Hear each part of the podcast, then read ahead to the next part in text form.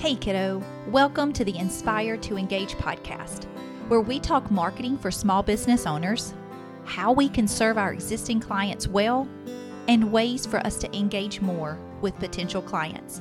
And of course, we'll talk some about the juggles and struggles to do all of this while still having a life. I'm your host, Rachel Eubanks, and I'm so happy that you're here. Hello, hello, hello. Welcome to episode 44. Thank you for being here. Let me ask you a question. When pricing your services and products, which mindset do you use most often? Hour by hour, I get paid by the hour for what I do? Or do you see yourself as an expert? I can definitely answer that question, and I know which route I'm wanting to go. But that's the thing that my friend Jamie Klaus and I talk about in this episode. She's a guru when it comes to sales, pricing, and the mindset that it takes to talk to your clients and serve them well, serve them from an expert mentality. If you've ever struggled with pricing, or maybe you don't struggle, it doesn't matter because Jamie lays down all kinds of things that you are going to want to pick up in this episode. In fact, towards the very end, she gets real. She gets really honest about why most of us offer our clients the cheapest option. Okay, I know I'm definitely guilty of that. And I don't know about you, but this episode was phenomenal for me, and I think it will be for you. Without further ado, here is my friend Jamie Klaus. Enjoy. Jamie, I am so glad that you're here with me today. Jamie and I know each other from a mastermind. There are several of us women that to get get together once a month, and we're from the Madison and Huntsville, Alabama area, and we talk about business and life and all kind of crazy things, books that we've assigned each other to read. And at the end of each meeting, we normally have time for a hot seat or two. And so that's where we tell everybody some of our biggest problems. And a lot of them are dealing with sales, pricing, how you package your services and products. And oftentimes, oftentimes Jamie will speak up and give some advice. And every time she does that, I am taking copious notes. I love her mindset around sales and pricing and how you talk to your customers about what it is that you do. And so last month we got off of our mastermind call and I thought to myself, I have got to have Jamie on my podcast. And she graciously agreed. She's got a lot going on in her life right now, but she agreed to be here. And so I'm very happy to share you, Jamie, with this audience. And I'm going to be quiet now. I want you to introduce yourself and your businesses. Oh, Rachel, you're so sweet, and I can't thank you enough for inviting me. It's it's it's an honor. I'm a big fan of you. Um, well, I started my entrepreneur journey um, as a photographer. I still have a, a portrait studio in Huntsville. Um, we focus on uh, baby and you know kind of baby's first year and family portraits. Um, also have a boudoir um, business, a boudoir portrait business as well. Um, but what separates what I do from a lot of people is that I really try to think about the entire experience from beginning to end. Um, so it's very heavily service focused for my clients. So it's it's a different experience than what most of them have ever had, and um, it's just I love it. It's such a beautiful relationship I get to develop with them and their families, and um, and I love taking it all the way to the end, right up to installation day, where they get to see their artwork on their walls, and it's it's beautiful and it's done and it's uh, it's amazing. So that is that is um, the the main business that I that I own and run, and I also do. Um, through that, I have fallen in love with sales and sales consulting. Um, I think largely because of my perspective about it. I, this is not a used car salesman type of a situation. This is uh, sales as service. And so the more that I sell something to someone that that means the more I get to serve them and and be in relationship with them and um, give them something that to them is more valuable than their money. And so I think that that's beautiful.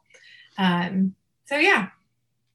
Okay. Wow, Jamie, the serve them is is such that's an old perspective but it's not one that we talk enough about like you hear mm-hmm. it you've read about it but we don't talk enough about it and then your final comment that I'm able to give them something worth more than their money. Mm-hmm. And that is very powerful. And for somebody like me who really struggles with sales, I, I, need to keep that in the front of my mind. And that's really what what this conversation about it this conversation today is about. Jamie and I, mm-hmm. of course, have a couple of guiding questions, but we're going to see where this where our where our conversation goes. So I want to ask you first, Jamie, to talk about the difference. And you kind of led to it already. What is the difference between the service provider mindset, mm-hmm. which I admit I fall into that very naturally, versus the expert mindset? Can you talk to us a little bit about the difference between those two perspectives? Sure. I would say the most ridiculous way to think about it is say it. If you went into your doctor's office and said, um, doctor, I'm coughing. I need you to prescribe me this, this, this, this, and this. I want you to use this. You, I want you to use this tool when you cut me open, and I want you to do this. And that is treating your doctor like a service provider. Mm. You're saying, I know what my problem is, and I know what my solution is. And I'm going to tell you, but I can't do it myself, or I don't want to do it myself. So I'm going to be in the driver's seat and I'm going to decide how this goes. And I'm going to be pretty controlling and uh, have all some, and that's not always a bad thing because sometimes somebody does just need if you hire somebody to come help you around the house for an hour or like mommy's helper or something like that then okay maybe you are the one that does need to guide most of what this other person does so it's not that service providers are bad. What it is, is that people think and categorize themselves as service providers more than they should. There are more people who act like service providers than make sense to actually be service providers. And um, if you're in the service industry, it's an easy trap to fall into because you think, I'm providing the service, I'm making it available, and so I'm just going to wait for people to come to me. They're going to tell me what they want, and I'm just going to do what they tell me to, basically. Whereas we actually treat our doctors like experts because we don't always know what's wrong with us. We definitely don't know how to fix it most of the time. and so while it is a collaboration and it's not like we are not a part of it at all, they are definitely mostly in the driver's seat and they are helping guide us through the process. And we are very thankful that they do that.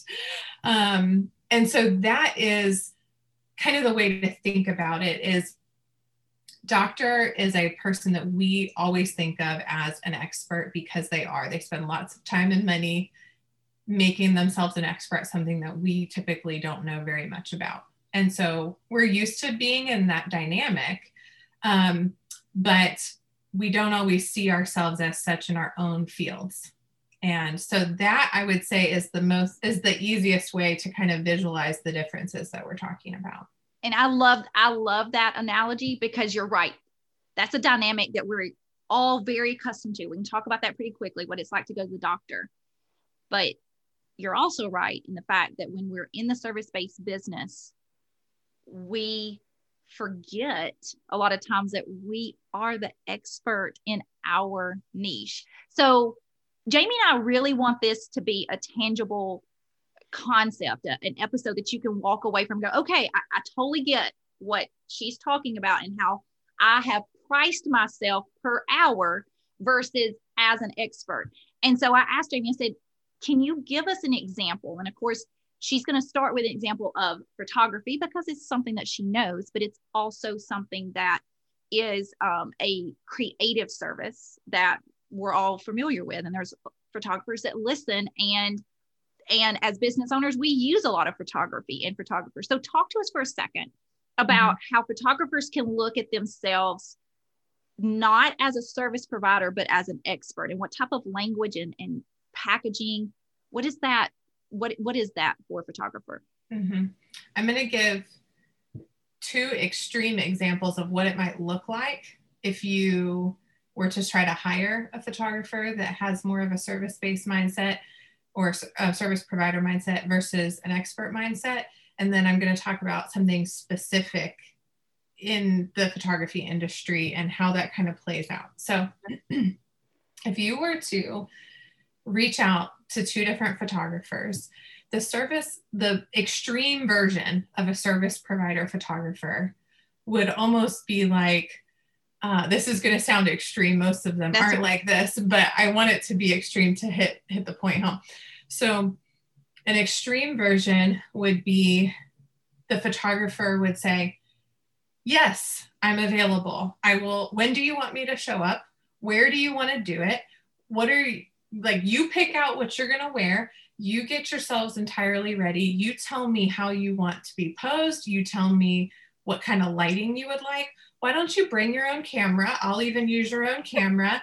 and then I'll just give you the the images and you edit them and or you tell me how you want me to edit them um, you can have them edited or not edited or you know when you get to the session okay what do you want to do next? Do you want to go over here? Do you want to go down here? Do you want to stand like this or sit like this? And you can kind of see the dynamic is almost all the decisions are on the client and the service provider is here's the tricky thing. Most of the time it's completely wholesome in its motivation. It's mm-hmm. meant to be accommodating and considerate and, you know, really wanting to to be to mold your service to the exact person that that is hiring you. So it usually comes from a good place, but if you've ever been on the receiving side of that, you know that that it's not really doing you any favors because you're hiring somebody else, a professional, because you don't want to make all those decisions and you might not even know how to make those decisions. And um, and so what is meant to be considerate is actually quite a burden to the client. And you know, it it would be like saying, "Hey, artist, I want you to make me a custom painting." okay, what do you want me to paint it on? What kind of paints do you want? What about the brushes? Should I use good brushes, medium brushes, bad brushes, big brushes, small brushes? I mean, it's, you're like, I don't know because I'm not an artist, which is why I'm not painting it myself, you know? And, and so that's kind of the extreme version in the photography world. But then if you were to hire somebody who thinks more like an expert, you would, it, the conversation would look a little bit more like, okay, what are you looking for? There would be a little bit of a conversation enough that then they could say, okay, great. You want a newborn session. Well, we do newborn sessions at this time on these days. It takes this much time. This is what I need from you. This is what we'll be providing. When you get there, I'm going to take control and I'm going to tell you, you know, where to stand, how to look, what to be dressed in, all those things. There's going to be so much more on me as the expert um, than on you. And there is a huge spectrum of that. Um, and and that doesn't mean that as an expert you're super controlling and you don't give them any input or anything like that. But you get what you know you need to have to get an idea of what's important to them, what their priorities are, and then you, as the expert, you take the reins to make it happen. Because if they knew how to make it happen, they would probably do it themselves. Great point. So that's the difference. Um, a very specific example of this, this kind of goes into the the kind of the idea of being value priced versus um, hourly priced is which usually those things go hand in hand service providers tend to say i'm going to trade x amount of time for x amount of dollars And that's the main that's the main trade and exchange and that's what everything hinges on is time for money, time for money, time for money. Um, with an expert, you might have some some i mean because there's a huge spectrum so there might be an element of that and time has to be considered because it's a real variable yeah. in the in the equation but it doesn't hinge on that it hinges on the value of what you're providing um, that's what's being traded. And so a great example of this is mini sessions okay? I'm sure most people even even if you're not a photographer you've heard of mini sessions and you have an idea of what they are. Just for um, just as an example let's say a photographer's normal session lasts two hours and they're going to provide mini sessions for 20 minutes. Well if you have a service provider mentality then since the hinge point is time for money, time for money, time for money, then less time should equal less money, mm, right? Yeah. So whatever you make for those two hours, you should be making a fraction of that for the 20 minutes. And it should be pretty clear. You know, you can just do some simple math and you'd figure out how much less you should be making in that time. Now, but the problem is, is that I mean, I hate to I hate to believe this, but they don't actually hire me because they want to hang out with me.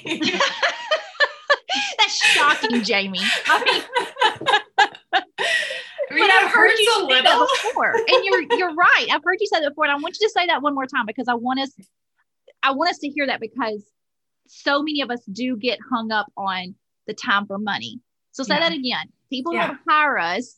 People do not hire you to hang out with you. I mean, I guess there is a situation where that might be the case, but that is not usually yeah. how it works. They're hiring you for another reason, and they have to spend time with you to get that other thing. And so it doesn't make much sense to have that hinge point be based on your time with them, especially because that's not what they're after. That's not why they're coming to you. They're not saying, I want to spend two hours with Jamie, so I will pay, I'm just going to use a random amount, $200 to spend two hours with Jamie. And then since I actually only want to spend a half hour, that means I should only spend $50 because I'm getting a quarter of what I would have gotten mm-hmm. of time with Jamie. well, yeah, I guess if, if you were paying me to hang out with you, that would make sense. But the thing is, they're not paying to hang out with me. They are paying me to create a family portrait for them, let's say. That's what they're coming for a family portrait. Well, let me ask you this as a mother. Okay.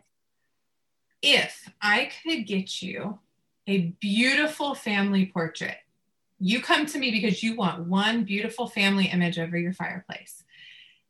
And I give you two options. Do you want that to take two hours or do you want that to take 20 minutes? Which would you choose? You already know the answer to that, okay? you have your own fun. 20 minutes. 20, 20 minutes. minutes. And if Heck you could do it in five, even better. right. So, all that to say, that proves that you are not actually willing to you probably are not willing to pay more money to spend more time with me. In fact, you might be willing to pay more money to spend less time with me, um, depending on how well behaved your children are. Yep. So, so that kind of that really drives, I think, the crux of the matter home. It is if it's based on getting this end result that actually isn't super connected to time. I mean, it is tangentially, but not explicitly connected to time. And to the extent that it does connect to time, if the value of that thing actually goes up or the experience is better if the time is less, then why are we charging less money for faster sessions? when really everybody would want a faster session. They wouldn't want a longer session. So why would we charge more for something they don't want? And that is the difference between having a results oriented pricing structure and way of, of operating your business and having a service provider, you know, time for money um, focus. Because if you can get somebody the result they want in less time, that should actually be more valuable. The only reason why we as an industry have decided that mini sessions should should be less than regular sessions is because we have completely forgotten that that they're not there to spend time with us. And in fact they would love it if we could get them the same thing in less time. So i think whatever that looks like in your business um, you know that you're trading time for money for the question is are they actually coming to me for my time or are they coming to me for something else that my time gets them is there something more foundational to their motivation than spending time with me or even just paying me for my time. It doesn't always have to be something that they're spending right. with you. Mm-hmm. But it, it, I mean, that can apply in almost every every service-based business. Um, so yeah, I think I think the question is what are they really coming to you for? And even to the extent that needing more things from you would would create the need for more time there's still usually something else that you can tie it to which is those results and not the time itself.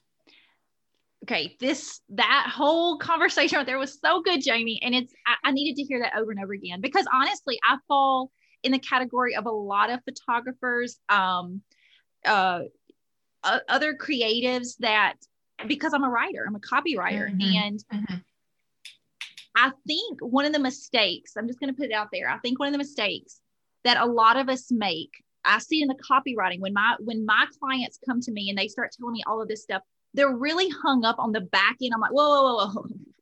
Mm-hmm. Your clients don't give a crap about what you're telling me right now. They want to know in the end what's the result. Mm-hmm. But we as business owners, just like we do with our writing, Mm-hmm. We get really hung up on the time that it's taking us, and we think that the customers care about it that much.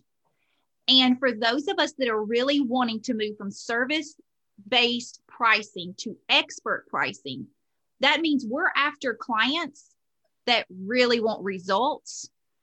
And that's what they, and that's how we have to portray ourselves our language, our written language, our spoken language what our website looks like, um, any sales calls that we have, we have to remember that the clients who are after the result expect for us to behave a certain way.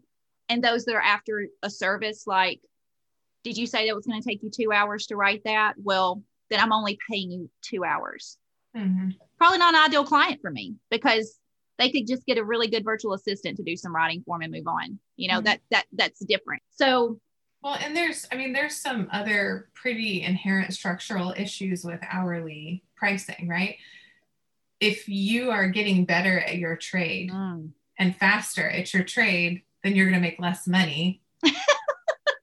I mean, and that's if that's if you obviously keep your pricing the same, but you know, so you you're still going to have to raise your prices if you want to stay making if you actually want to give yourself a raise ever, but you actually get better at what you're doing, it's hard to do it hourly without having to still do that, having to still have that pain of having to raise your prices and have uncomfortable conversations. And I think sometimes that's why we choose hourly pricing is because it's like, look, I can't control it. What you asked for was this amount of money. It wasn't my decision to make it like that. It kind of takes the the blame for the price off of you and it puts it on the time and what they're wanting and asking for. And i think that that's just kind of a cop out sometimes like because it has these structural issues where you're going to have to do it anyways if you get better and don't want to make less money while doing it. And it's not to say that there should be no no consideration of time and, and stuff like that. It's just that when you charge hourly, here's there's another really interesting dynamic that happens. You're putting the risk on the client. Okay. So when you charge hourly, you're you could and, and you might be really good at estimating how much it's gonna mm-hmm. how much time it's gonna cost you. But at the end of the day, to the extent that you're wrong, who loses? The client. Yeah. They took the risk that what you said it was going to take, if it was going to take you five hours, they're risking that that's true. And if you're wrong, they get to pay more for you being wrong.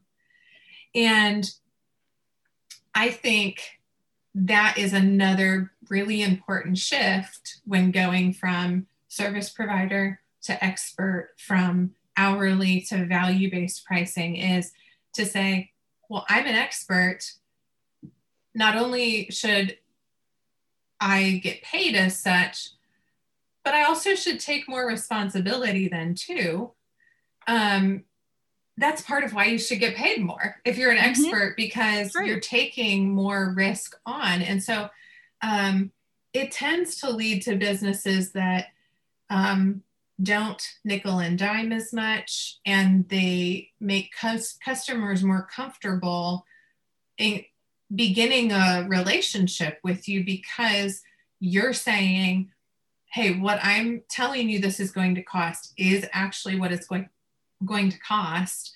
Um, and and you can still add in some wiggle room with results based language um, and structures but so it's not that it's rigid it's just spoken of differently and it's looked at so differently. And even if you end up making the same amount of money from a project doing it hourly versus um, value based your clients are probably going to be much happier because instead of every time you talk about hourly rates you are talking about what they're giving up when you mm-hmm. when you bring that up you're constantly saying remember how much you're paying remember what you're sacrificing? Remember what you're giving? Remember what you're doing? All those things. You're you're bringing it back to what they're having to give up.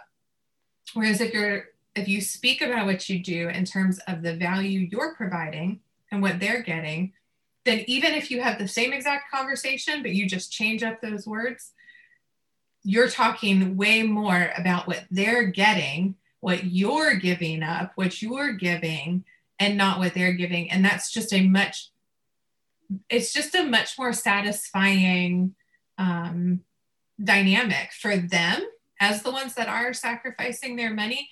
And it's also really good to just be reminded of as a as a business owner constantly remember here's the goal here's the goal um, and so I, I, I think that that's another component of this is who's taking the risk and um, and as an expert if you're if you do actually know what you're doing then if you're wrong with your estimation of how much time it should take you that should be more on you than on right. them that's an excellent point and as i was prepping for our chat today I was poking around on your website because I've heard you talk about this in person. Mm-hmm. And I know the language that you use when you're talking about it. And so, as a copywriter, of course, I'm like, I want to see what it looks like in written text.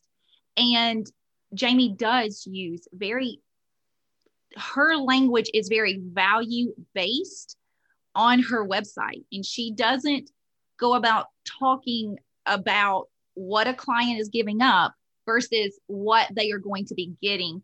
And in fact, I I just grabbed really quickly. You said something I think about yourself. Even this this is a great example for all of us listening right here. On her about page about Jamie, it says something like Jamie is more. Hang on, I think right here it says, "Oh no, this is just you're talking about your business in general," but it mm-hmm. is on the about page. It says we're so much more than photographers. We're portrait artists and family archivists and then it says knowing that someday these portraits will you know be on your walls and then she continues on but right there as a copywriter i leaned in on that language because you are talking about the value that you offer a family mm-hmm. versus like hey I, i'm going to need you to be here here and here and you're going to get some pictures okay i mean that's not that is not the language that you use on your website. And so mm-hmm. I wanted to commend you and I and and recognize that it's that it's flowing not just on your sales calls or in, in your in-person mm-hmm. meetings, but in the written language as well too. And so Jamie just has a lot of um, just little big little nuggets that such big pieces of value in there. I want to ask you this. This is not on something that we planned, Jamie. How did you go about getting this mindset? Is this something that is innate in you that you you just kind of always grew up with this sales mindset of I want to serve and by serving people that means I'm offering value or is this something that you trained yourself when you started your business several years ago that you trained yourself so that you could have these value result driven conversations with your client? That's a really good question. Um, I would say that it is it is a progression of a, a series of, of, of things in my life. Um, I went to school to um, I got a psychology degree, uh, among other things, but I thought that I was gonna do counseling. And so I started with a psychology degree and I loved, loved it. Um, then I, my, I mean, life just went in a completely different direction.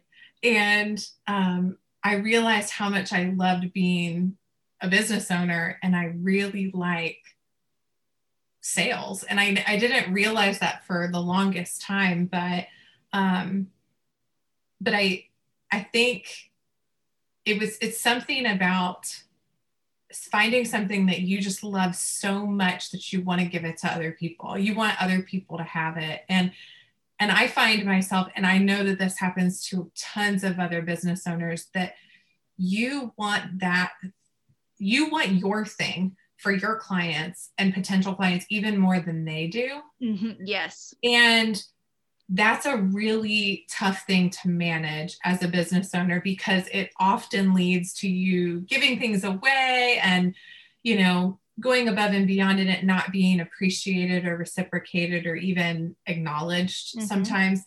And so I think, you know, it was a it was a number of of these things that kind of happened as I started my business. Um, I, from the very beginning, I always say that I started as a momtographer. I didn't, I didn't want to be another momtographer. I mean, it was just such a, it was such a thing to do, especially at the time. And, um, and I just really respected the industry. I didn't want to just be another commodity kind of mm-hmm. like i just it was just so commonplace and there were so many of us mm-hmm. and so i was very sensitive to that and um and so i think that started me off on this path of first you think okay the trade is the only way i can separate mm-hmm. myself but then you realize that there are like 70 other parts of owning a business besides the trade and and at first that was really discouraging and overwhelming and then i think at some point it clicked that that means that there's 70 other ways to differentiate myself too mm-hmm. besides just the photography and um and it, not to say that the trade is not important right. but it's not the only um, it's not the only factor and so um i think that that was really exciting to me because it allowed me to start from scratch in every part of the business and say, okay, what I'm going to have to market. So, what does my marketing look like? What, how can I do that differently? How can I have different messaging? I'm going to have a brand. How am I going to make that different? I'm going to in, interact with my clients and that's a way to differentiate myself and so there's all these different components of a business that give you the opportunity to separate yourself beyond just what you make or provide or do for them um, so i think that that brought up this whole idea of how am i going to speak about what i'm doing and do it differently um, than other than other photographers. And because I already felt so sensitive about being a commodity, I think I just went really far the other direction. I don't want to even play that game. I just don't even want to be a part of it. And um, because that seemed like a race to the bottom. Mm. And that wasn't that wasn't going to be sustainable. Um, and so I think that's I, I think I saw where that led and I just I backpedaled hard and I went ran the other direction. Um, part part of it's my personality. I would rather spend more time with fewer people than and, and there's nothing right or wrong about that. No, it's just no, different personalities. There are some photographers I meet and coach that they just they love being busy and meeting lots of new people and having lots of new clients and that is really what feeds them. Yeah, drives them. Go for it. You can have a great business doing that. This is not right or wrong. It's just, and you can still have an expert mentality in doing a more yes. volume based business. But, um, but yeah, so I, but I just went the complete other direction. And, you know, I, I'm a perfectionist, so that played into it. But, um, but I think there's something much more philosophical and deep about it too. I I believe that true love is self-sacrificial and ser- and service-based. Mm-hmm. Um, it's it's a huge part of my faith, and it's it's what founds my life. So, um, I just feel like that means that success is service to others, and it's not a self-focused; it's an others-focused life.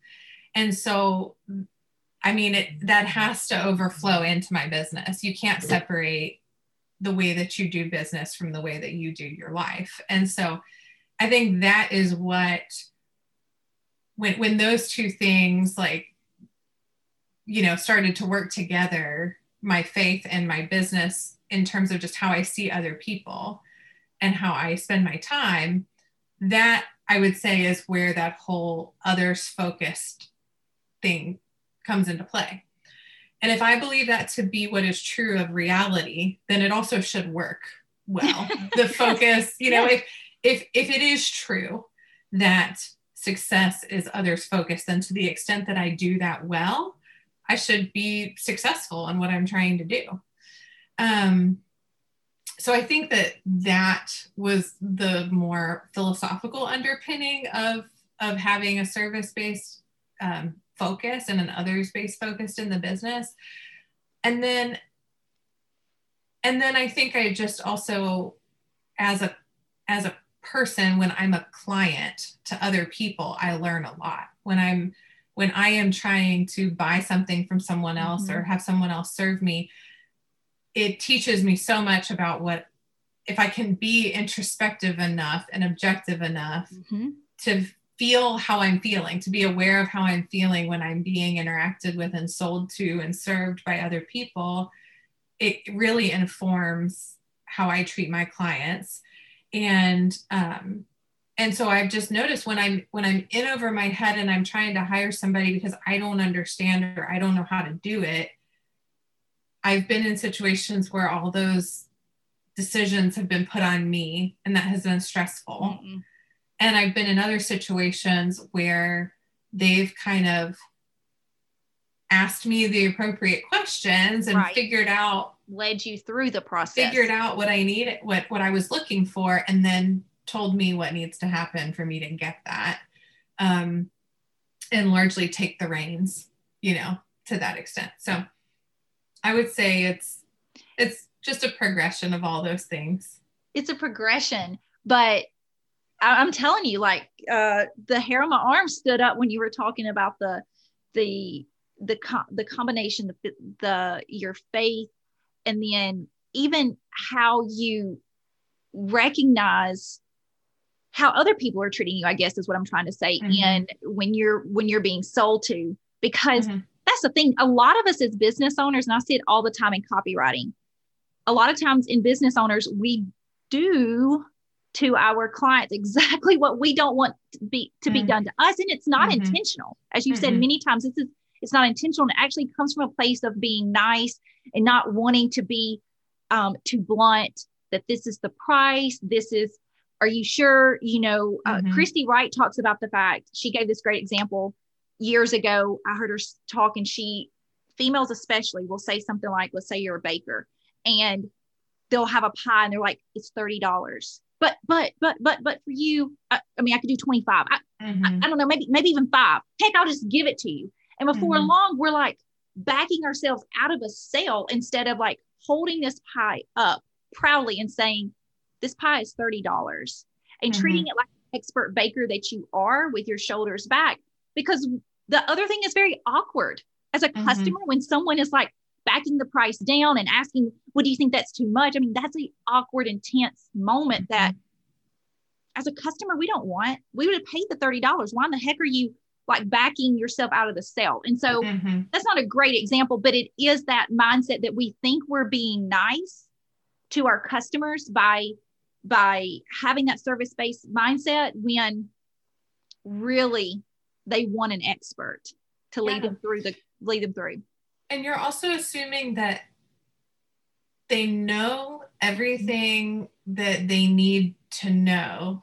about their options and what you can do and that they're only asking about the thing that they want mm. having known all the options and that's just not true um,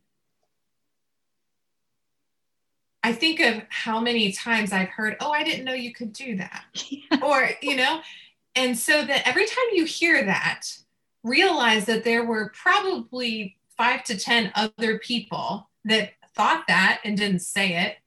And that what what are all those opportunities lost when they didn't know you could do that?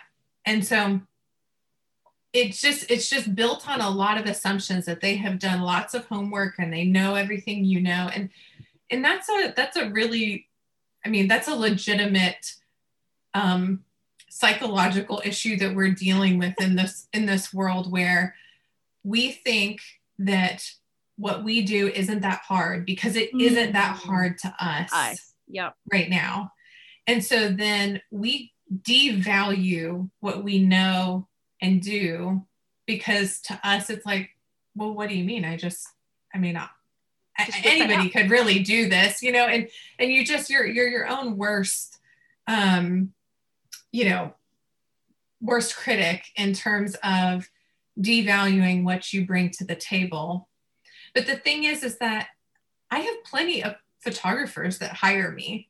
So it's not an issue of can you do it I mean, sometimes you just want to be served because you don't want to do it. Yes. Or you value what somebody else brings to the table. And and so it's not always a matter of maybe you as a person only hire somebody when you absolutely cannot DIY. But that is not the case for everybody. And I think to the extent that you are um, apologetic about what you do and what you charge sometimes like you're honestly usually making it harder on the person that's trying to hire you. You're not really helping.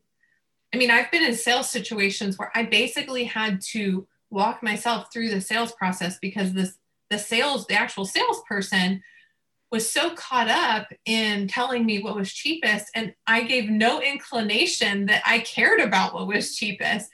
So i had to basically forcefully sell myself something. I didn't know what it was. It was like oh my gosh this is terrible. This is absolutely terrible. And this is what we do to people when we say um, when we assume we know what their motives are. I've walked into um, a a frame shop where I said, Hey, I'm here. I need to get this framed. And they said, Okay, here's our cheapest frame. Oh. Did I look? I mean, I don't think I looked like homeless or anything. I mean, I, what what happened is it was it was it sounds like on the surface that this person was concerned about me and what I was mm-hmm. going to be giving up and was trying to be nice and so just was trying to take as little from me as possible. Okay, you could you could look at it. yes, way. you could look at it from that perspective. Yep. I'm a salesperson. I know the truth. The truth was that she had been told this is too expensive. Yep. So many times that she was just trying to save herself from the uncomfort, yep. from the discomfort of hearing that again. Mm-hmm. So straight off the bat, self self protective. Here's the cheapest option. When she didn't give me one second to tell her what I was looking for, I was definitely not there for the cheapest frame, and I've had that happen in so many different industries. That can happen in jewelry stores. It happened to me when I was picking out my mom's headstone. Yes. Yep. It happens to me so many times that you don't realize that that is one of the most selfish things you could be doing is you are protecting yourself mm-hmm. from a no and you are not serving them to protect yourself because you know and, and so so I, I think that again to the extent that you actually internalize it and walk it back and figure out what the motivation is you realize this is the exact opposite of the point of having a service based or a service a job in the service industry yeah, having exactly. having a business where you serve others and um and i'm making this about myself so much more than others that's just that's just not the way to success for you or for your clients. Okay. Jamie, I'm just going to be real. Before my next sales call that I have, I will just be playing this little section of the because I am I am that person. I I cannot stand hearing no's. When mm-hmm. I understand that most of the time, if you hear a no, it's not personal. It's just not personal. Maybe it wasn't in their budget at the time. Maybe it wasn't really what they were looking for. It's not personal. Yet mm-hmm. you're right many of us throw up the cheapest option because mm-hmm. we are protecting ourselves versus mm-hmm. serving them and making sure that they know all the options that they have to in front of them and we think that we're that we're being the good person you know i'm just just trying to save on money here yeah. and um so i i of course jotted that down and i'll have i have the capabilities of of listening again to it i appreciate your your outlook on that and there is a large percentage of us that sales doesn't come natural. And you're right. We assume that most people look at sales or look at tough conversations the way we look at them. And there's a mm-hmm. lot of mm-hmm. customers that don't. They know they they they don't. They're they're ready for it. They want to talk mm-hmm. on Yeah. I mean, remember that unless you're cold calling, they have come to you 1st mm-hmm. They have they have initiated oftentimes this conversation, they're the ones saying, please serve me. And then you come back and say, how little can I serve you? Oh, oh girl, you put the knife in, just twisted right there, didn't you? how little can I serve you? Oh, yeah and i think that's what happens if you change if you every time you think about selling something and you think of it as serving someone instead it changes the way that you look at it and and um I, th- I think better connects you to the truth of the dynamic here. Somebody is not, they don't want to give up their money. That's people don't just like go around trying to spend money on things they don't care about. They only try to spend their money on things that they deem are more valuable to them than their money. And so if you recognize that that's the dynamic from the beginning, then you don't have anything to be defensive of. They've said, I think that what you offer might be more valuable to me than my money.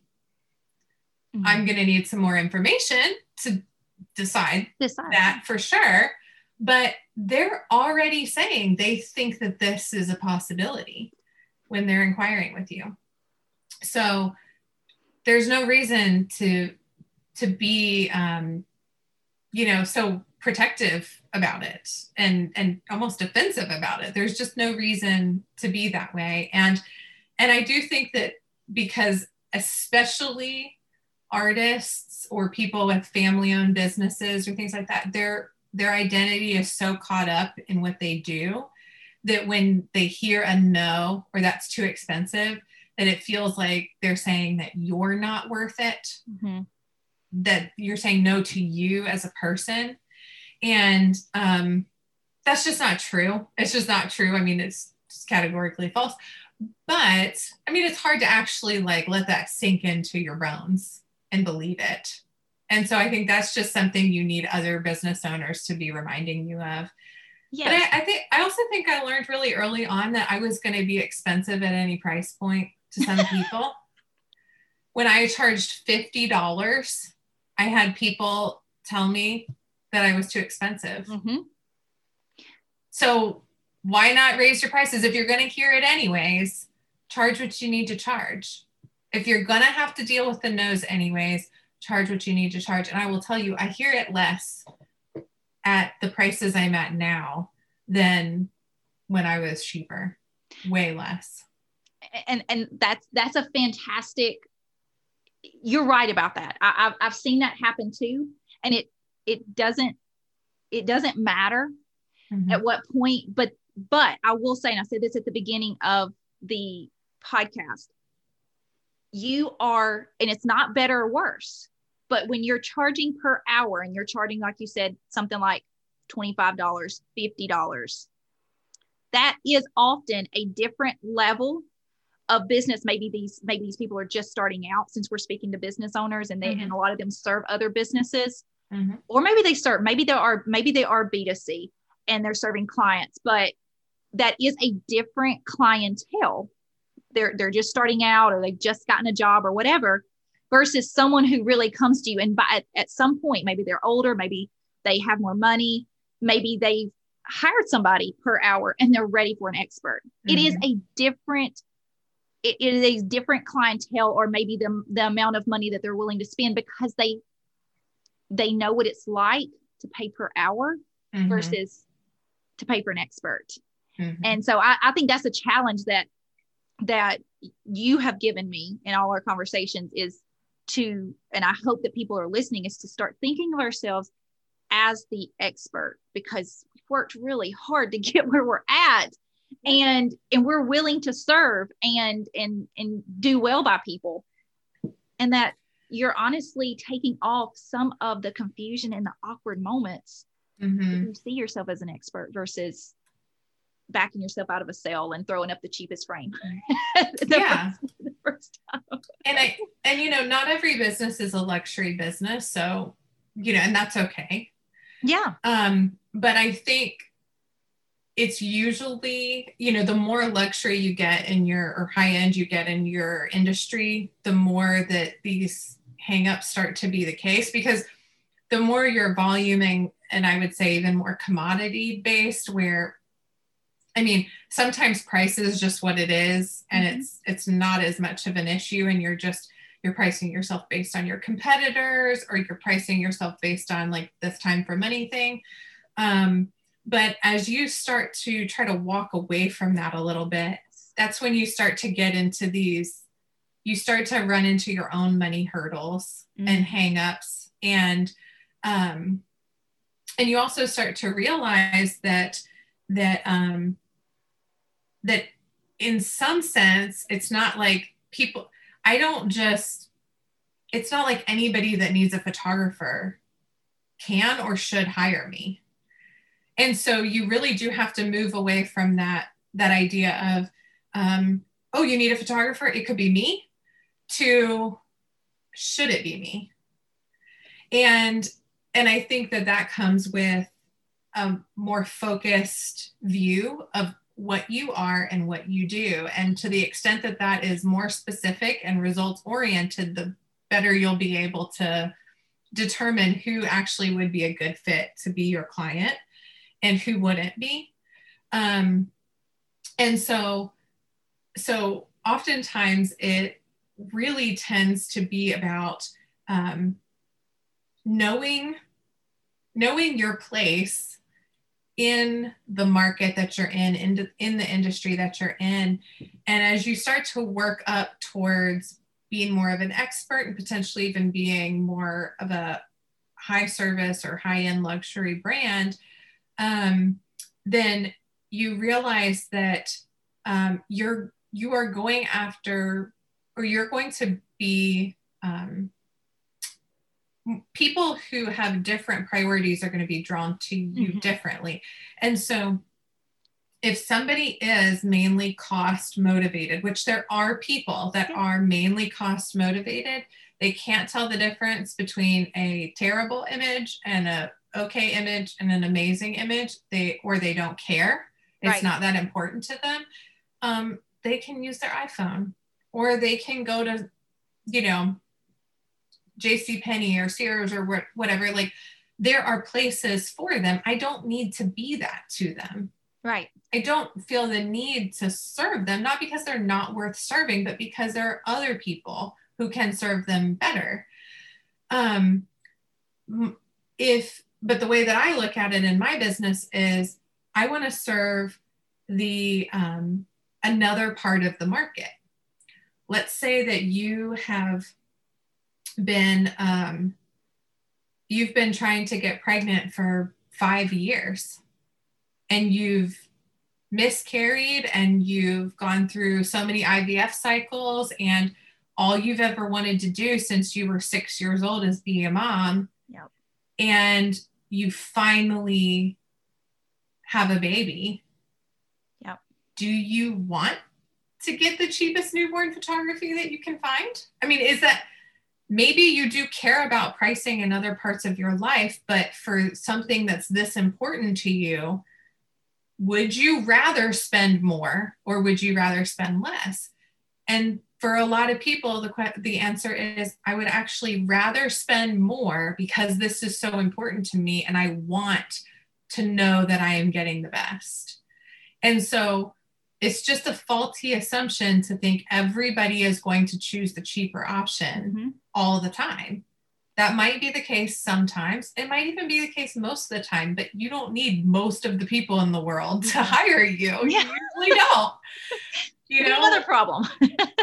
yeah. So, so it's okay to serve a certain type of person with a certain type of motivation and not serve all the other people. That is okay. You can't do that anyways. No. So, um, yeah, so I, I think, you know, all of that is just often tied together and all rolled into one big jumble that um, gets hard to tease out sometimes, but but they usually, you know, um, it's like a domino effect. I think once you start making certain decisions in your business, other ones naturally follow, and you start putting things together that that make yeah. sense together. No, yeah. and that that's true. And and I, I can't speak for you, but because I you you started business differently than I did.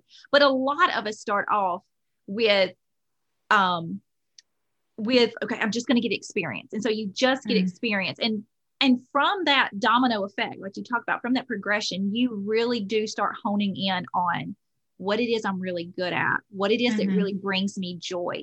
And from mm-hmm. there, I would say that as business owners, we can really then start formulating this is what I'm an expert in. I really mm-hmm. can offer people a lot of value and results here. Mm-hmm. But for some of us, it really took some years and some projects and uh, situations for us to go, okay, not that's that is not me. You know, I can say I'm not going to do that again. And yeah. um and, and then you get really good at realize, realizing where your expertise really lies.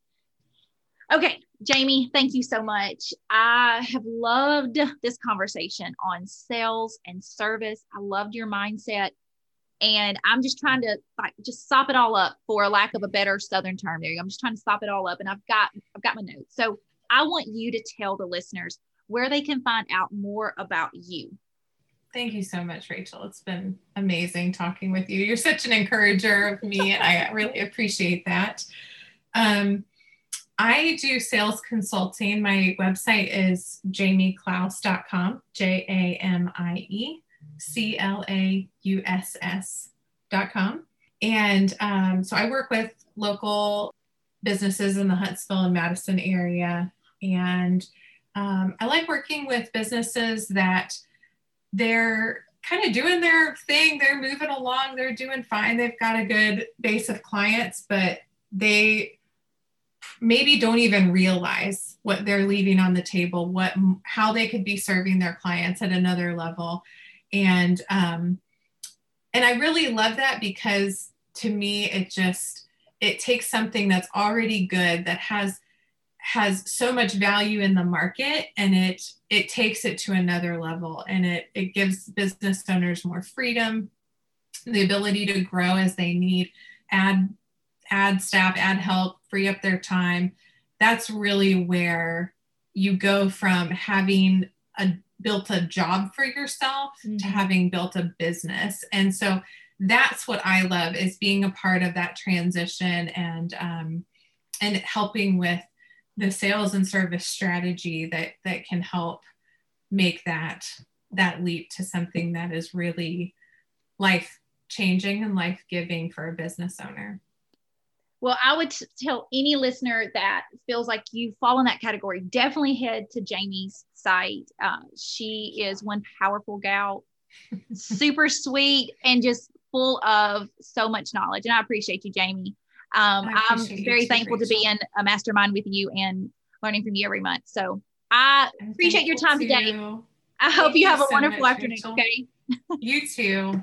Thanks everybody for listening. Bye. Bye. Okay, it's me, Rachel, again. I told you this episode was so good. I needed it desperately.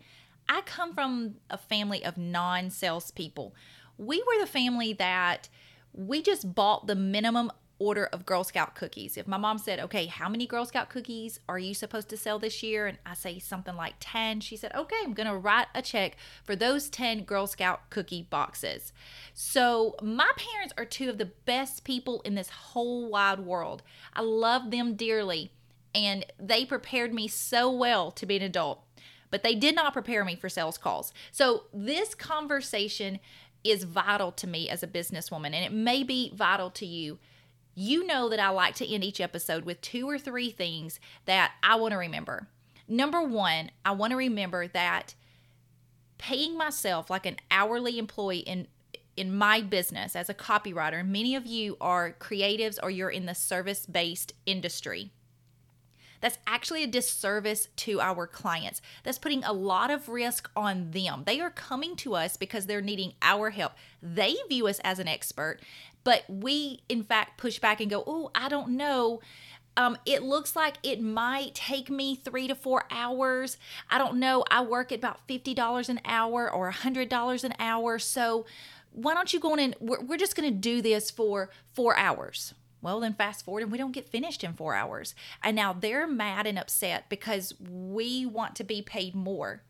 When had we behaved as an expert in the beginning, led the conversation and said, "Oh, based off of what we talked about, it sounds like you need this, this and this. These are this is the value that I can give to you." If we talk to them as an expert, that's really what they're looking for. Jamie made a great point that our our meek and mildness, our willingness to put an hourly rate on ourselves, we think that comes from a kind heart. When a lot of times it causes more confusion and frustration on our clients. I had never thought about it from that standpoint. So, definitely something I'm walking away from. Number two, key takeaway number two if we want to view our, stop viewing ourselves as an hourly employee inside of our business, then we have to start looking at a results oriented or value based pricing. That, once again, puts the responsibility on us as the owner, as the expert. Now, I know you may be thinking because I'm thinking the same thing, but how do I go about doing this? So here's two or three things that I thought up after I got through talking to Jamie. Number one, we've got to look around our niche and notice how others are talking about themselves. I bet that you are going to be able to tell a difference between those business owners that view themselves as an hourly employee inside their business versus the ones that see them as an expert blank. So look around your niche, start noticing how others are talking about themselves. And then that leads me to number two please don't copy. Let me say that one more time. Do not copy their things, but adopt some of their language or notice how they talk about their products. That's very powerful, or talk about their services, because then that's going to help you see what results oriented or value based looks like inside of your niche. And then that leads to number three start your conversations, whether it's in person, over Zoom, or in written form through your Honeybook, through any CRM or email or text or direct message, whatever, whatever written form. Start your conversations with the results or value that you're offering your clients. And then you go further into the conversation. Do you worry about those details? A lot of times, as business owners, I see this in copywriting all the time. We start with those details. We start with how many hours it's going to take us, how much money we spend on the materials. And I'm just going to be honest our customers don't care. What they care about are the results. So that's what we have to start our conversations with. Okay, key takeaway number three at any price point, you are going to be too expensive. I love the fact that Jamie brought that up. It didn't matter where she started, she was just too expensive. And I know you have probably experienced that yourself. All of that to say, set your prices as an expert. And then we have to quit protecting ourselves from the no. I'm telling you, when Jamie said that, I was like, oh my gosh, she's right. That's exactly what I do. I can't stand hearing no. And so, therefore, I back myself into a corner and I don't serve my customer or that potential customer well. I hope you enjoyed this episode as much as I did recording it and publishing it for you. If you have not gotten very serious about your ideal client, I'm telling you, people, it affects everything. It definitely affects your pricing and the language that you use when you sit down and talk to your potential customers. If you haven't gotten serious about your ideal customer, knowing him or her, what his or her daily struggles are, big accomplishment, their objections to buying from you, if you don't know those things, get serious in 2021. Head to my site, inspiretoengage.com forward slash online courses, and there you will find creating an ideal customer story. That course is all about digging deep and understand understanding your ideal customer and then writing a story about that person, bringing that person to life. It is simply an introductory course to get you started so that when it's time to sit down to write to him or her or to get on that Zoom call, you can imagine what it is that person wants or needs from you. What value, what result can you offer that customer? Once again, head to my site, inspiretoengage.com forward slash online courses, and you will find it creating an ideal customer story. If you enjoyed this episode, please leave a review. You know, as a business owner, those are powerful things. Okay, I will talk to you in two weeks. Have a wonderful day.